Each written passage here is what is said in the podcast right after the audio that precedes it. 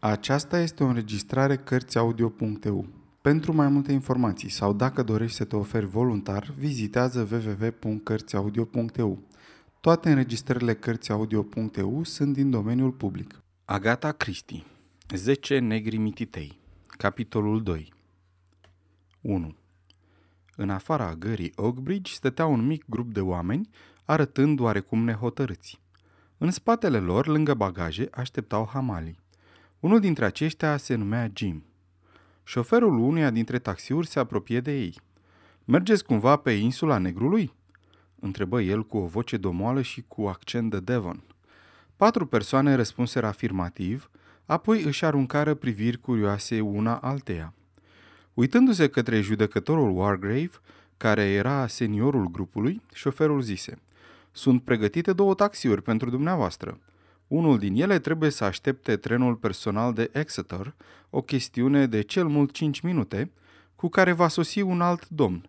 Sper să nu vă supărați dacă unul dintre dumneavoastră va mai aștepta puțin. Avantajul e că veți călători mult mai confortabil. Vera Clayton, luându-și în serios poziția de secretară, răspunse imediat. Aștept eu, dumneavoastră puteți să plecați, zise ea uitându-se la ceilalți trei.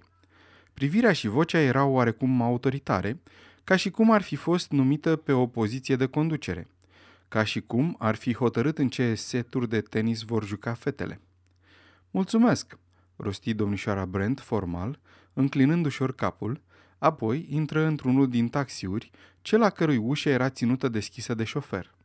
Judecătorul Wargrave o urmă. Capitanul Lombard zise, Eu o să aștept cu domnișoara Clayton, interveni Vera.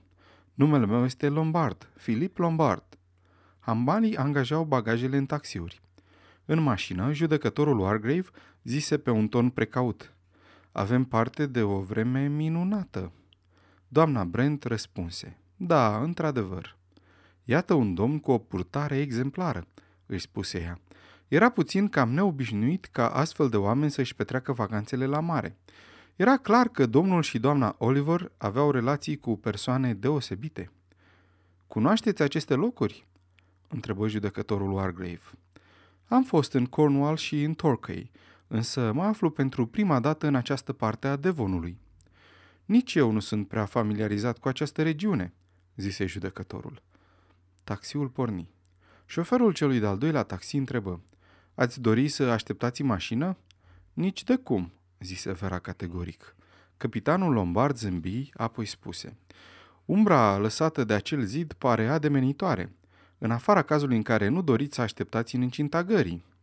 Nu, într-adevăr, e așa de bine afară acum că am scăpat de zăpușeala din tren. Da, e o adevărată piatră de încercare să călătorești cu trenul pe o astfel de vreme, răspunse Lombard.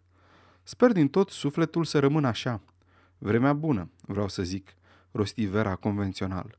Verile noastre englezești sunt foarte capricioase. Cunoașteți această regiune? întrebă Lombard din lipsă de inspirație. Nu, n-am mai fost niciodată pe aici. Apoi adăugă rapid, hotărâtă să-și clarifice pe loc situația. Nu am cunoscut-o încă pe doamna care m-a angajat. Patroana? Da, sunt secretara doamnei Owen. Oh, înțeleg. Abordarea lui Lombard se schimbă imperceptibil adoptă imediat un ton mai sigur și o manieră mai degajată. nu e așa că e un pic neobișnuit?" zise el. Vera râse. Nu, nu cred. I s-a îmbolnăvit subit secretara, a contactat o agenție de recrutare pentru a-i trimite o înlocuitoare, așa că am venit eu. Deci așa stau lucrurile.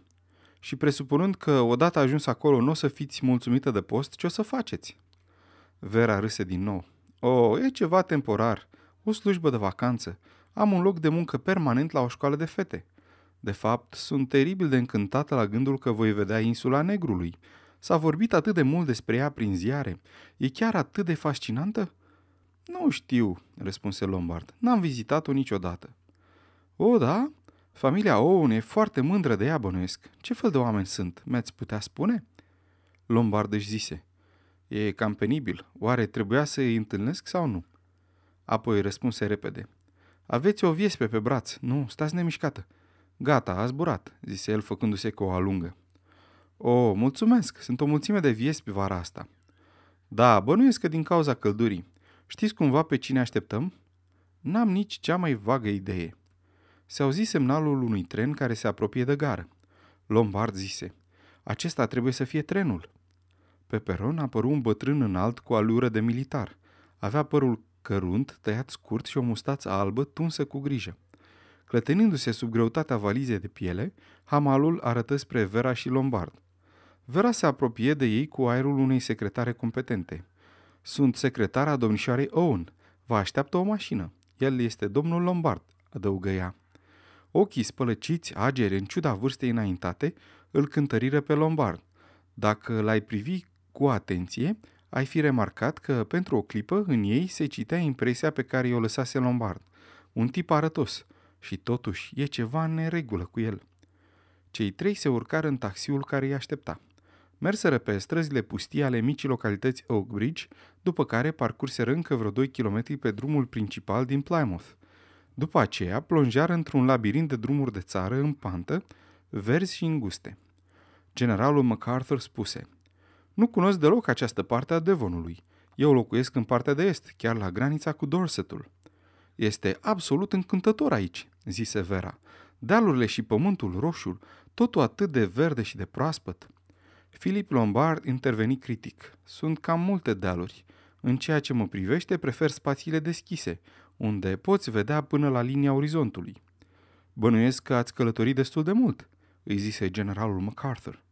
Am fost și eu pe aici, pe acolo, replică Lombard, ridicând indiferent din numeri. Acum o să mă întrebe dacă am fost în război, își zise el. Așa sunt bătrânii ăștia. Însă generalul MacArthur nu pomeni nimic de război. 2.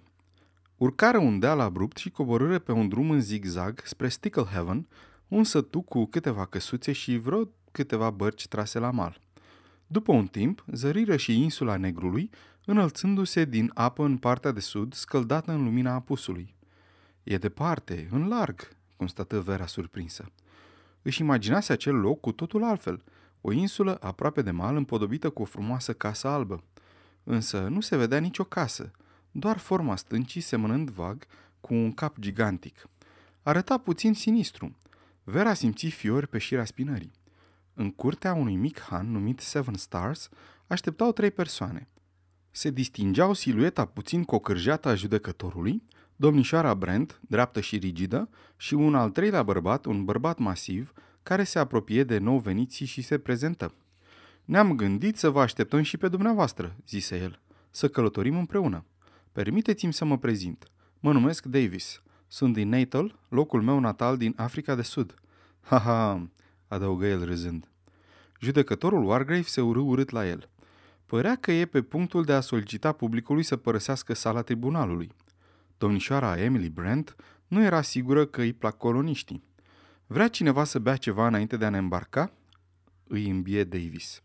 Pentru că nu răspunse nimeni la propunerea sa, Davis se întoarse și făcu un semn cu mâna. Atunci nu mai e cazul să întârziem. Bunele noastre gazde nu trebuie lăsate să ne aștepte, zise el. Dacă ar fi fost mai atent, Davis ar fi remarcat un sentiment de reținere care venea dinspre membrii grupului. Era ca și cum simpla menționare a gazdelor ar fi avut un curios efect paralizant asupra oaspeților. Ca răspuns la semnul pe care îl făcuse Davis, un bărbat se desprinse de lângă zidul de care se sprijinea și se apropie de ei. După vioiciunea mișcărilor, era evident că era un om al mării. Avea chipul tăbăcit de soare și de vânt, iar în ochii săi negri se citea o expresie oarecum evazivă. Când începu să vorbească, se simți imediat accentul domol din Devon. Doamnelor și domnilor, sunteți gata să pornim spre insulă? Barca ne așteaptă. Încă doi domni vin cu mașina, însă recomandarea domnului Owen a fost să nu-i așteptăm pentru că nu știm exact când vor ajunge. Grupul urcă. Ghidul îi conduse spre un mic dig de piatră. Lângă el aștepta o barcă cu motor. E o barcă foarte mică, observă îngrijorată Emily Brent. Proprietarul bărcii spuse convingător. E o barcă de toată nădejdea, doamnă. Ați putea ajunge la Plymouth cu ea cât ai clipi. Suntem cam mulți, replică judecătorul Wargrave cam tăios. Poate transporta și un număr dublu față de cât suntem acum. E în regulă, interveni Philip Lombard cu vocea sa plăcută. Pe o asemenea vreme nu trebuie să ne fie teamă de nimic. Deloc convinsă, domnișoara Brent se lăsă ajutată să urce în barcă. Ceilalți o urmară unul câte unul. Membrii grupului încă se simțeau străini unul față de altul, de parcă fiecare dintre ei ar fi fost uimit de cum arătau ceilalți. Se pregăteau să se desprindă de mal când ghidul lor se opri cu ancora în mână. Jos, în sat, pe drumul care urca spre port, se vedea o mașină. O mașină atât de puternică, atât de frumoasă, încât merita numele de apariție fantastică. La volan era un tânăr cu părul blond, fluturând în vânt. În lumina amurgului nu părea a fi om, ci un tânăr zeu, un zeu eroic dintr-o saga nordică. Apăsă pe claxon și sunetul puternic fu amplificat de stâncile din golf. Era o scenă fantastică în care Anthony Marston părea că era mai mult decât un muritor de rând. Mai târziu, mulți dintre cei de față aveau să-și amintească de acest moment. 3. Fred Naracot stătea lângă motor și se gândea că grupul era cam ciudat. Nu corespundea deloc ideii pe care și-o făcuse el în legătură cu oaspeții familiei Owen. Se așteptase la niște persoane foarte sofisticate. Femei bine îmbrăcate și domni în costume de yachting, cu toții foarte bogați și cu o înfățișare de oameni importanți. Nu arătau deloc ca tovare și de petrecere a lui Elmer Robston. Pe buzele lui Fred Narcot apăru un zâmbet la amintirea oaspeților milionarului. Aceea fusese o petrecere pe cinste și cât mai băuseră. Acest domn Owen era probabil altfel de om. Ciudat era faptul că, se gândea Fred, nu-l văzuse niciodată pe Owen și nici pe consoarta acestuia. Nu se ajunsese niciodată la această fază. Totul era ordonat și plătit prin intermediul acelui domn Morris. Instrucțiunile erau întotdeauna foarte precise, iar plata întotdeauna la timp, însă totul era foarte ciudat. Ziarele ziceau că Owen e învăluit în mister, iar Narcot era întru totul de acord. Probabil că, la urma urmelor, domnișoara Gabriel Turl cumpărase insula. Respinse însă această ipoteză de îndată ce aruncă o privire spre pasageri. Nu acest grup. Nimeni din acest grup nu părea a fi oaspetele unei stele de cinema. Îi analiză pe fiecare dintre ei cu detașare. O fată bătrână, genul acru cu care era foarte familiarizat. Era o scorpie, putea băga mâna în foc. Un ofițer bătrân cu înfățișare foarte militaroasă. O tânără drăguță însă comună, fără glamurul de la Hollywood. Mai era și individul acela jovial, care nu era chiar un gentleman. Fusese comis voiajor, aprecie Fred Narcot. Celălalt gentleman, cel subțirel și neliniștit, cu ochii cercetători, era un ciudat. Era singurul care ar fi putut avea ceva în comun cu industria filmului. Nu, în barcă se afla un singur pasager care corespundea standardelor. Ultimul gentleman, cel care venise cu mașina, și ce mașină! Niciodată nu mai trecuse o asemenea mașină prin Sticklehaven. Probabil că o astfel de mașină costase sute și sute de lire. El era genul potrivit, născut bogat. Dacă toți ceilalți din grup ar fi fost ca el, ar fi înțeles. Dacă stăteai să cumpănești bine lucrurile, situația era ciudată, cu adevărat ciudată. 4. Barca ocoli stânca. Acum se vedea în sfârșit și casa. Partea sudică a insulei era cu totul diferită. Se prelingea domol spre mare. Casa era orientată spre sud, joasă, pătrată și modernă, foarte luminoasă datorită ferestrelor mari și rotunde. O casă minunată care se ridica la nivelul tuturor așteptărilor. Fred Narcot opri motorul și intră cu vârful bărcii într-o deschizătură naturală între stânci. Cred că e greu să ancoreze aici când e vreme rea, constată Filip Lombard. Nu pot ancora pe insula Negrului când bate vântul dinspre sud-est, răspunse vesel Fred Narcot. Câteodată rămâne izolată timp de o săptămână sau două. Cred că aprovizionarea e foarte dificilă, se gândi Vera Clayton. Asta e partea proastă cu orice insulă. Toate aspectele domestice sunt atât de îngrijorătoare. Barca se lovi de stânci. Fred Narcot sări pe mal, iar Lombard îi ajută pe ceilalți pasageri să coboare. Narcot legă barca de un inel prins de stâncă. Apoi urcă în fruntea grupului pe niște scări săpate în stâncă. Wow, ce loc minunat!" exclamă generalul MacArthur. Însă nu se simțea în largul lui. Locul acesta era ciudat rău de tot. Când urcară scara și ajunseră pe terasă, se înveseliră. În pragul casei îi aștepta un majordom cu înfățișare regulamentară și ceva din gravitatea lui a avut menirea să îi îmbărbăteze. În plus, Casa însă își arăta foarte bine, iar priveliștea de pe terasă era magnifică. Majordomul înaintă spre ei și se înclină. Era un bărbat înalt și slab, cu părul cărunt și cu o înfățișare respectabilă. Vă rog să mă urmați, zise el. În holul larg, pe oaspeții așteptau deja băuturile, șiruri de sticle. Anthony Marston se mai însenină puțin. Tocmai se gândise că nu va avea parte decât de rom, judecând situația în ansamblu. Nimic pe placul lui. Oare la ce s-o fi gândit bursucul când îl vârâse în toată povestea asta? Oricum, băuturile erau în regulă, iar gheață era din belșug. Oare ce spusese majordomul? Domnul Owen, din nefericire, era reținut. Nu putea să ajungă pe insulă decât a doua zi. Instrucțiuni, tot ce-și doreau, poate că doreau să vadă camerele. Cina urma să fie servită la ora 20. 5. Vera o însoțise pe doamna Rogers la etaj. Femeia deschisese larg o ușă de la capătul coridorului, iar Vera intrase într-un dormitor încântător, cu o fereastră largă, cu vedere la mare și încă una orientată spre est. Fu mai mult decât încântată. Sper că aveți tot ce vă trebuie, domnișoară, zise doamna Rogers.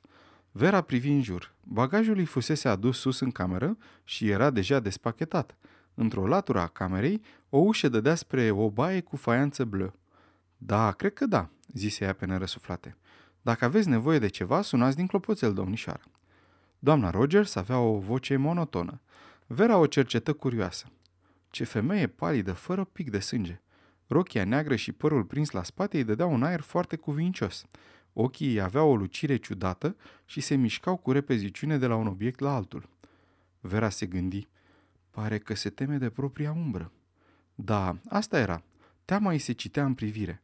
Părea o femeie speriată de moarte. Vera simți fiori de gheață pe șira spinării. Oare de ce se temea această femeie? Sunt secretara doamnei Owen, zise ea pe un ton plăcut. Bănuiesc că știți acest lucru. Nu, domnișoară, nu știu nimic, răspunse doamna Rogers. Știu doar lista cu numele oaspeților și camerele care le-au fost atribuite. Doamna Owen n-a pomenit nimic de mine? întrebă Vera. Doamna Rogers clipi. N-am văzut-o încă pe doamna Owen. Noi am venit abia acum două zile. Ce oameni extraordinari și Owenii ăștia, se gândi Vera. Însă întrebă cu voce tare. Ce personal se mai află aici? Doar eu și Rogers, domnișoară. Vera se încruntă. Erau o persoane în casă, zece cu soții Owen și doar un cuplu care să-i servească. Doamna Rogers interveni imediat ca și cum i-ar fi citit gândurile. Eu sunt o bună bucătăreasă, iar Rogers e priceput la treburile casei. N-am știut, bineînțeles, că va fi un grup atât de mare. Dar credeți că vă descurcați? întrebă Vera. A, da, domnișoară. Dacă a fost invitat un grup atât de mare, poate că doamna Owen va mai angaja personal. Așa cred și eu, zise Vera. Doamna Rogers dădu să plece. Picioarele ei se mișcară fără zgomot pe podea și plecă din cameră ca o umbră. Vera se duse și se așeză pe scaunul de la fereastră. Era ușor tulburată. Totul era, într-un anume fel, straniu. Absența soților Owen, prezența fantomatică a doamnei Rogers, ce să mai vorbim de invitați? Da, și oaspeții erau ciudați. Cu toții formau un grup neobișnuit. Vera își zise, aș vrea să-i văd pe soții Owen, aș vrea să știu cum sunt. Se ridică și începu să se plimbe prin cameră neliniștită. Era un dormitor perfect, decorat în stil modern. Pe parchetul lucios se aflau covorașe alb-gălbui, camera era zugrăvită în crem, iar pe un perete se afla o oglindă mare înconjurată de beculețe. Pe o poliță deasupra căminului, lipsită de ornamente, era așezat un bloc enorm de marmură albă, sculptat în formă de urs, o sculptură modernă în care era încastrat un ceas. Deasupra lui, într-o ramă strălucitoare de crom, era o bucată de pergament pe care cineva scrisese un poem. Stătu în fața căminului și îl citi. Era vechea poezioară pe care și-o amintea de la grădiniță. Zece negri mititei au cinat sub lună nouă. Unul s-a necat și au rămas doar nouă. Nouă negri mititei au stat noaptea după trei. Unul s-a întrecut cu somnul și au rămas doar opt din ei. Opt negri mititei trec prin Devon într-o noapte. Unul zice, eu rămân, și au rămas doar șapte. Șapte negri mititei despicau surcele groase. Unul s-a tăiat în două și au rămas doar șase. Șase negri mititei se jucau cu un stup netoții. O albină înțepă unul și au rămas doar cinci cu toții. Cinci negri mititei vor să ajungă magistrați. Unul și-a împlinit dorința și au rămas, deci, patru frați. Patru negri au plecat, hăt pe mare mititei. Unul a picat în plasă și au rămas doar trei. Trei negri mititei zic, la zoo e de noi. Pe unul strânse un urs în brațe și au rămas doar doi. Doi negri mititei se uscau la soare un pic, unul s-a prăjit de tot și a rămas un negru mic. Un negru mititel rămas singur singurel cu un ștreang s-a spânzurat și n-a mai rămas nici el. Vera zâmbi. Desigur, aceasta era insula negrului. Se așeză din nou pe scaunul de la fereastră și privi marea. Cât de întinsă era marea! De aici nu se vedea nimic altceva decât întinderea nemărginită de ape albastre, agitându-se sub soarele apusului. Marea, care, atât de calmă azi, putea fi atât de crudă uneori.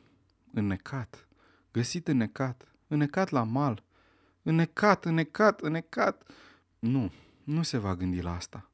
Refuza să se gândească la asta. Toate acestea se încheiaseră cu mult timp în urmă. 6. Doctorul Armstrong sosi pe insula Negrului chiar când soarele se cufunda în mare. În drum spre insulă stătuse de vorbă cu barcagiul, un localnic. Era nerăbdător să afle mai multe despre oamenii care dețineau insula, însă acest individ, Narcot, părea surprinzător de prost informat sau poate nu dorea să vorbească despre asta. Așa că, doctorul Armstrong se resemnase și vorbise despre vreme și pescuit. Drumul cu mașina îl epuizase. Îl dureau ochii. Să mergi spre vest era dificil, poate pentru că aveai tot timpul soarele în față. Da, era foarte obosit. Avea nevoie de liniștea și de pacea mării. O vacanță ar fi fost binevenită, dar nu își putea permite așa ceva. Bineînțeles că din punct de vedere financiar își putea permite o vacanță, însă nu putea lăsa totul baltă.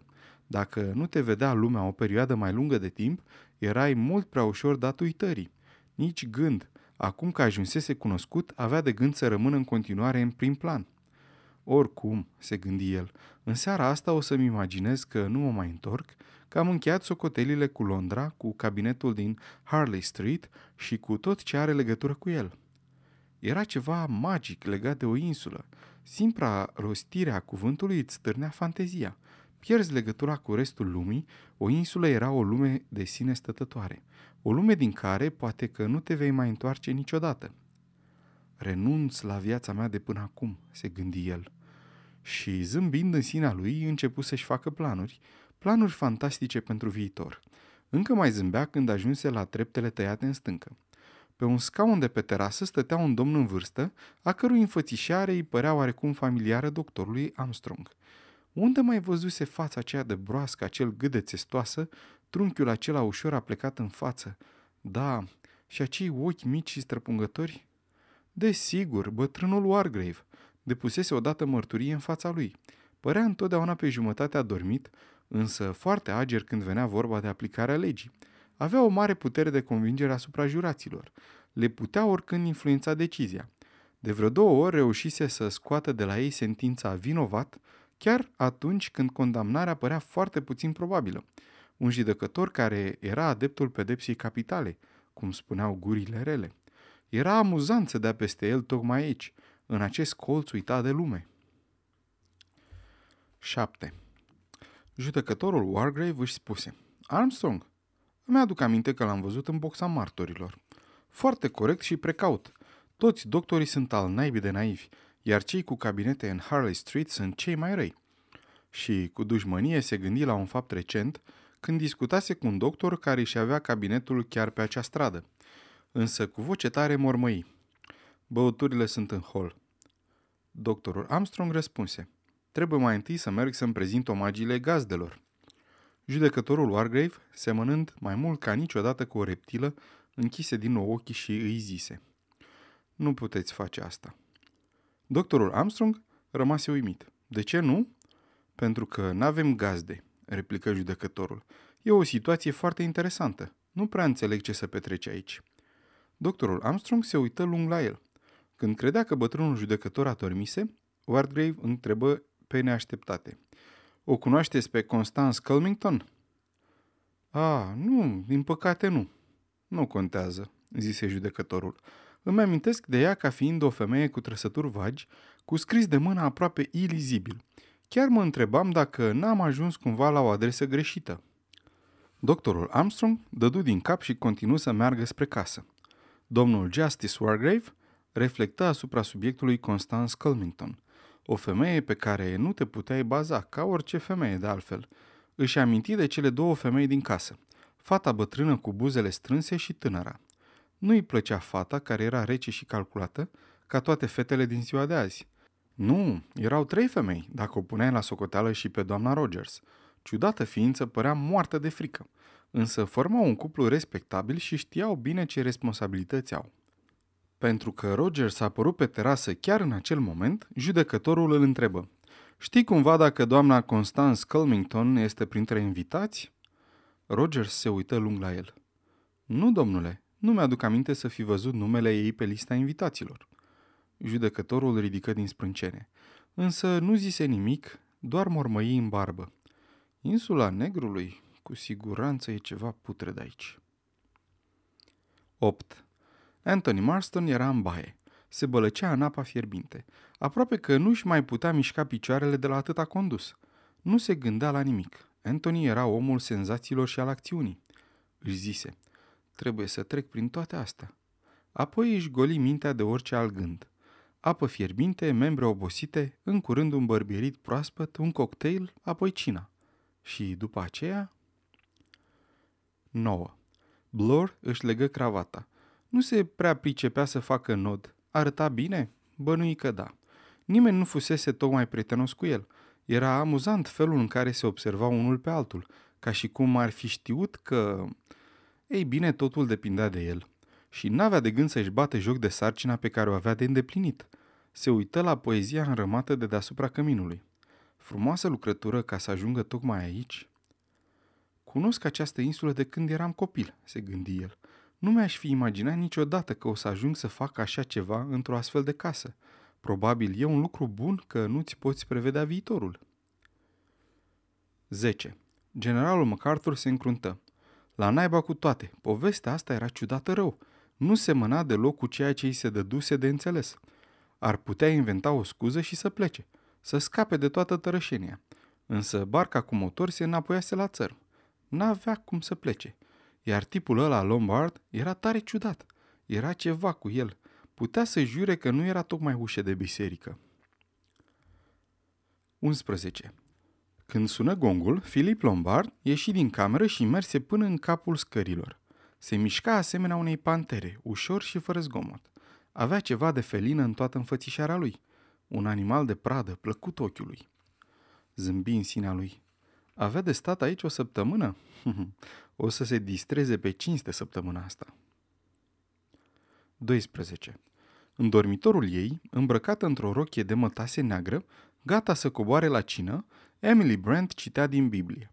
Buzeile se mișcau pe măsură ce ochii urmăreau cuvintele din carte. Căzut au neamurile în groapa pe care am făcut-o. În cursa aceasta pe care au ascuns-o, s-a prins piciorul lor.